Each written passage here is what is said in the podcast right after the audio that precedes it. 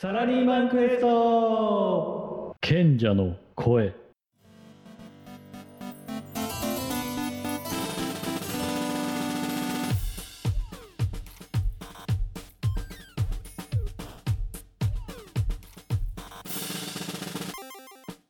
そこまで言っていいんかい？とヒヤヒヤするほどの超爆裂心の叫びとモヤモヤトーク。サラリーマンのあなたに勇気と希望共感を受け取ってもらいたい仕事の活力にしてもらう番組。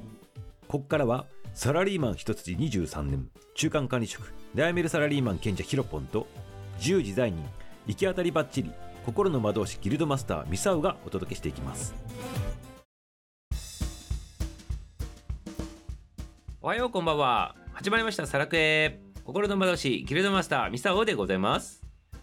おはようこんばんは。サラリーマン中間管理職、悩める賢者、ヒロポンです。はいヒロポン始まりましたねはい。今日は記念すべきちょうどのね霧のいいところでございまして50話でございますよ50話50話ですよ。ここまで来ました。すごいね50話ねね何喋ってきたんでございましょうか？え。なんかいっぱい喋ってきてる気がします。まあよく50個もネタあるなって感じですけれども。いやいやでもね素晴らしいでございます継続は力なりとよく言ったもんでございましてねは、はいこんな感じで継続しながらヒロポンも23年間ねずっと続けてきたんだと思うんでございますけどねはい。はい記今ですね念すべき50話今日はどんな話がね素晴らしいお話が聞けるのがね、そうですねはい。心をねワクワクしてねウキウキしながらね 今日はねあの挑んでおります。よろしくお願いいたします。よろしくよろしくでございいますやー、聞いてくださいよ。早速でございます。ね何でございましょうか？はいどうぞ。もうね、何度も言ってるんですけど、もう一回言っていいですか？どうぞどうぞ。うちの社長やばいっす。やばい社長の話でございますね、はい、何がどうやばいんでございましょうかね、あのですね、なんか一時昔なんか流行った言葉で、うん、あの、2チャンネルで創設者の西村さんがなんかは流行らしたっていうか、うんそれってただの感想ですよねっていう、なんかそんな言葉が流行ったことああるらしいなんかあったでございますねそういうのねうんうちの社長ね、まさにそれなんですよ。それってただの感想ですよねっていうことがですね、多すぎてですね、うんうん大変に困りますという話ですね。それは何？あの例えばアドバイス欲しかったりするときにただ意見だけ言ってそのまま放置プレイみたいな感じなの？これですね、うん。まあこれ私が働いてる会社のこう組織というか、うん。まあ体体制にも問題があるんでしょうけど、まああまりね自分の会社のこうわ悪口を言う話ではないんですけれども、まあ何せですね、こう幹部陣と言われる、まあ部長、常務、社長と言われる、まあ幹部陣のですね権限がまあ強すぎるところがあって、まあ一言で言うとですね社長はですねちょっと独裁的な感じなんですね。うん。結構すべての権利を握ってる権利というか決定権を握ってるっていうところなんですね、まあ、もちろん社長は決定権を握る役目ではあるんですけれども、ま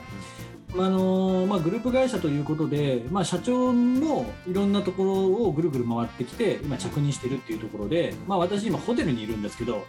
ホテルの人じゃないわけですよねもともとまあバスっていうタイヤが走ってる タイヤで運行してるというようなところから来てるっていうことでホテル全くわからない。で要はですね我々のこう事業説明とかなんかいろんな説明するときっていうのはもう事前知識なしに、まあ、我々から説明をするとそうするとですね結局ですねこうやるやらないとかっていうのは、ね、みんな感想になっちゃうんですね。やっぱり本人がねやりたいかやりたくないかのね基準でしかね持てないっていうところなんですね。あのね出されたものに対してですね感想を言うだけというところとですね、まあ、なんとですね言ったことを忘れてしまうということがですねこう多々あってですねなかなかこう周りから不満がこう多くなってるっていう実情があってですね、いやー感こうそれあなたの感想ですよねっていうやり方だとですねまあなかなか会社を会社って成長しづらいなーっていうのをですねちょっと目の当たりにしてるというところをですね 今ちょっと実感しているところです。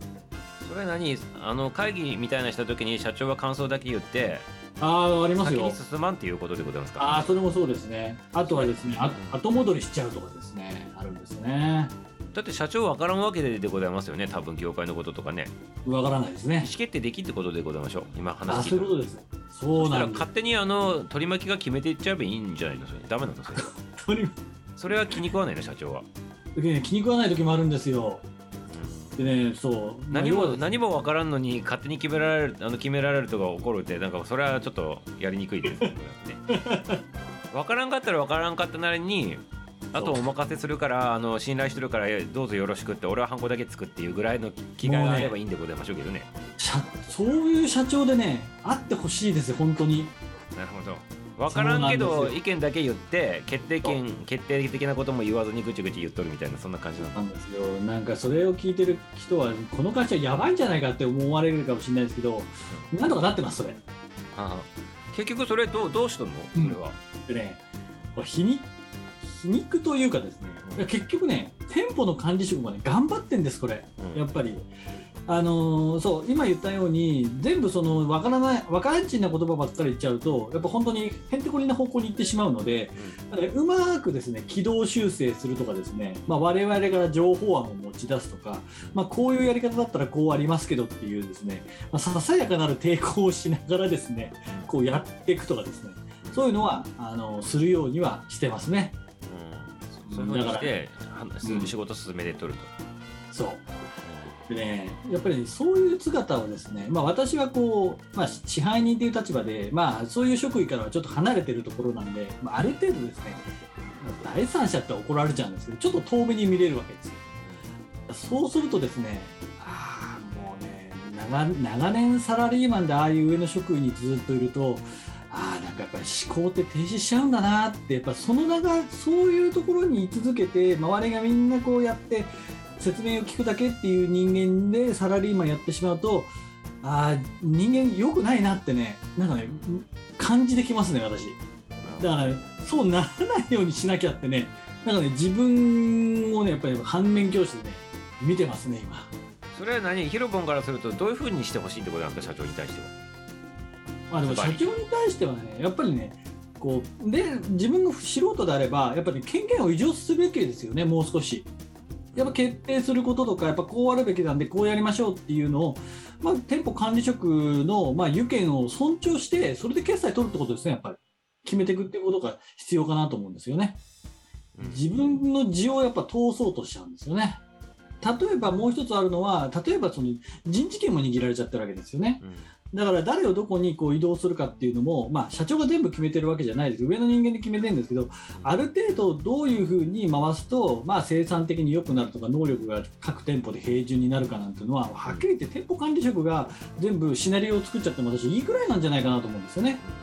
なのでそういうねやっぱ権限をねやっぱり異常していくことがね本当は会社のこう経営上ね上がるんじゃないのかなというのは私は、ね、日頃から見て、ね、思いますよね。これはあのあれでございますよね。あの管理しとる人の一番トップでございますからね社長って言ったらね、はい。その社長さんが仕事の業界がよくわからんでそのその座におるおるということ。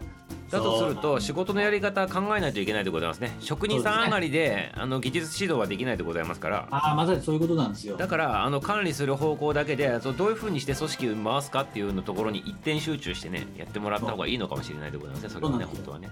だからね、本当ね、主観で仕事してませんか？っていうのをね、結構自分でもね、社長の姿を見てですね、俺主観で仕事してないよな、ちゃんと客観的に仕事してるよなっていうね、実はね、こう、まあ、ある程度緊張感を持ちながらね、こう、まあ、あなたのおかげで随分緊張感を持ちながらね、主観を持たずにね、私やらなきゃってね、なんかそういう気持ちにね、なんかさせられてるなって気がしますね。その主観を持たずにやってるっていう意味はこういう解釈でいいの、例えばあの自分の気持ちとかそういうことよりも組織がきちっと回って仕事が成り立つっていうことを優先してやっとるっていうそういうああそういうそういうことです。こだわり持つことはもちろん大事ですけど、それって誰のためっていうことをやっぱ考えないと、自分が気持ちがいいからではなくて、やっぱお客さんが喜ぶからっていうふうに思って、こだわり持つのは大いに結構なんですけど、なるほどなんかね、そうそう、なんかそういうことなんですよね。ということは今回の話に関しては言いたいこととしてはええ。あの自分の気持ち優先にやるという、ね、よりかは、まあ、まあ社長がやってきたっていうことはそういうことなんだと思うんでございますけど、一番上の立場にありながらもね、はい、そういう人がそういうことをしとっちゃあかんぞと。そう。ね、あのだからって社長だけじゃなく管理職の人も含めて、はい、主観ではなく組織がどういうふうに回って仕事が、ね、潤滑に回るのかっていうのを第一優先にしてサラリーマンであれば考えて仕事すべきじゃないんですかそういうことなんです。っていうことなんそういうことです。うん、素晴らしいでございますねこれね、中間管理職のね、非常に大事なね、私はね、要素というかね、意識すべきだなっていうのをね、社長を見てね、気づかさせていただいて、皮肉ですけど。まあ、まあ、一番上の人がその人たらあかんでしょっていう話でございますけど、まあ、そういうのを見てヒロポンは、は次期社長になった時は自分はそうしないということでございましたね。はい、その通りです。ということであのこれ聞いてる方もねあの、はい中間管理職の方も多いでございますからぜひ参考にしていただきたいなと。ね、参考にしてください。はい自分のことよりも組織が回ることを優先して仕事のこともちょっとあの、あの考えてみたらいかがでございましょうかっていう話ということでね。す。その通りです。はい、ということでまだ足りないこと大丈夫でございますかヒロポン。はい、大丈夫でございます。はい。ということでね、あの、ぜひ参考にしていただきたいなと思います。はい。ということで、今日ね、これで終了したいなと思うでございます。来週もね、楽しみにしとってくださいませ。はい、また聞いてくださ。はいい。ありがとうございます。さようなら。バイバイ。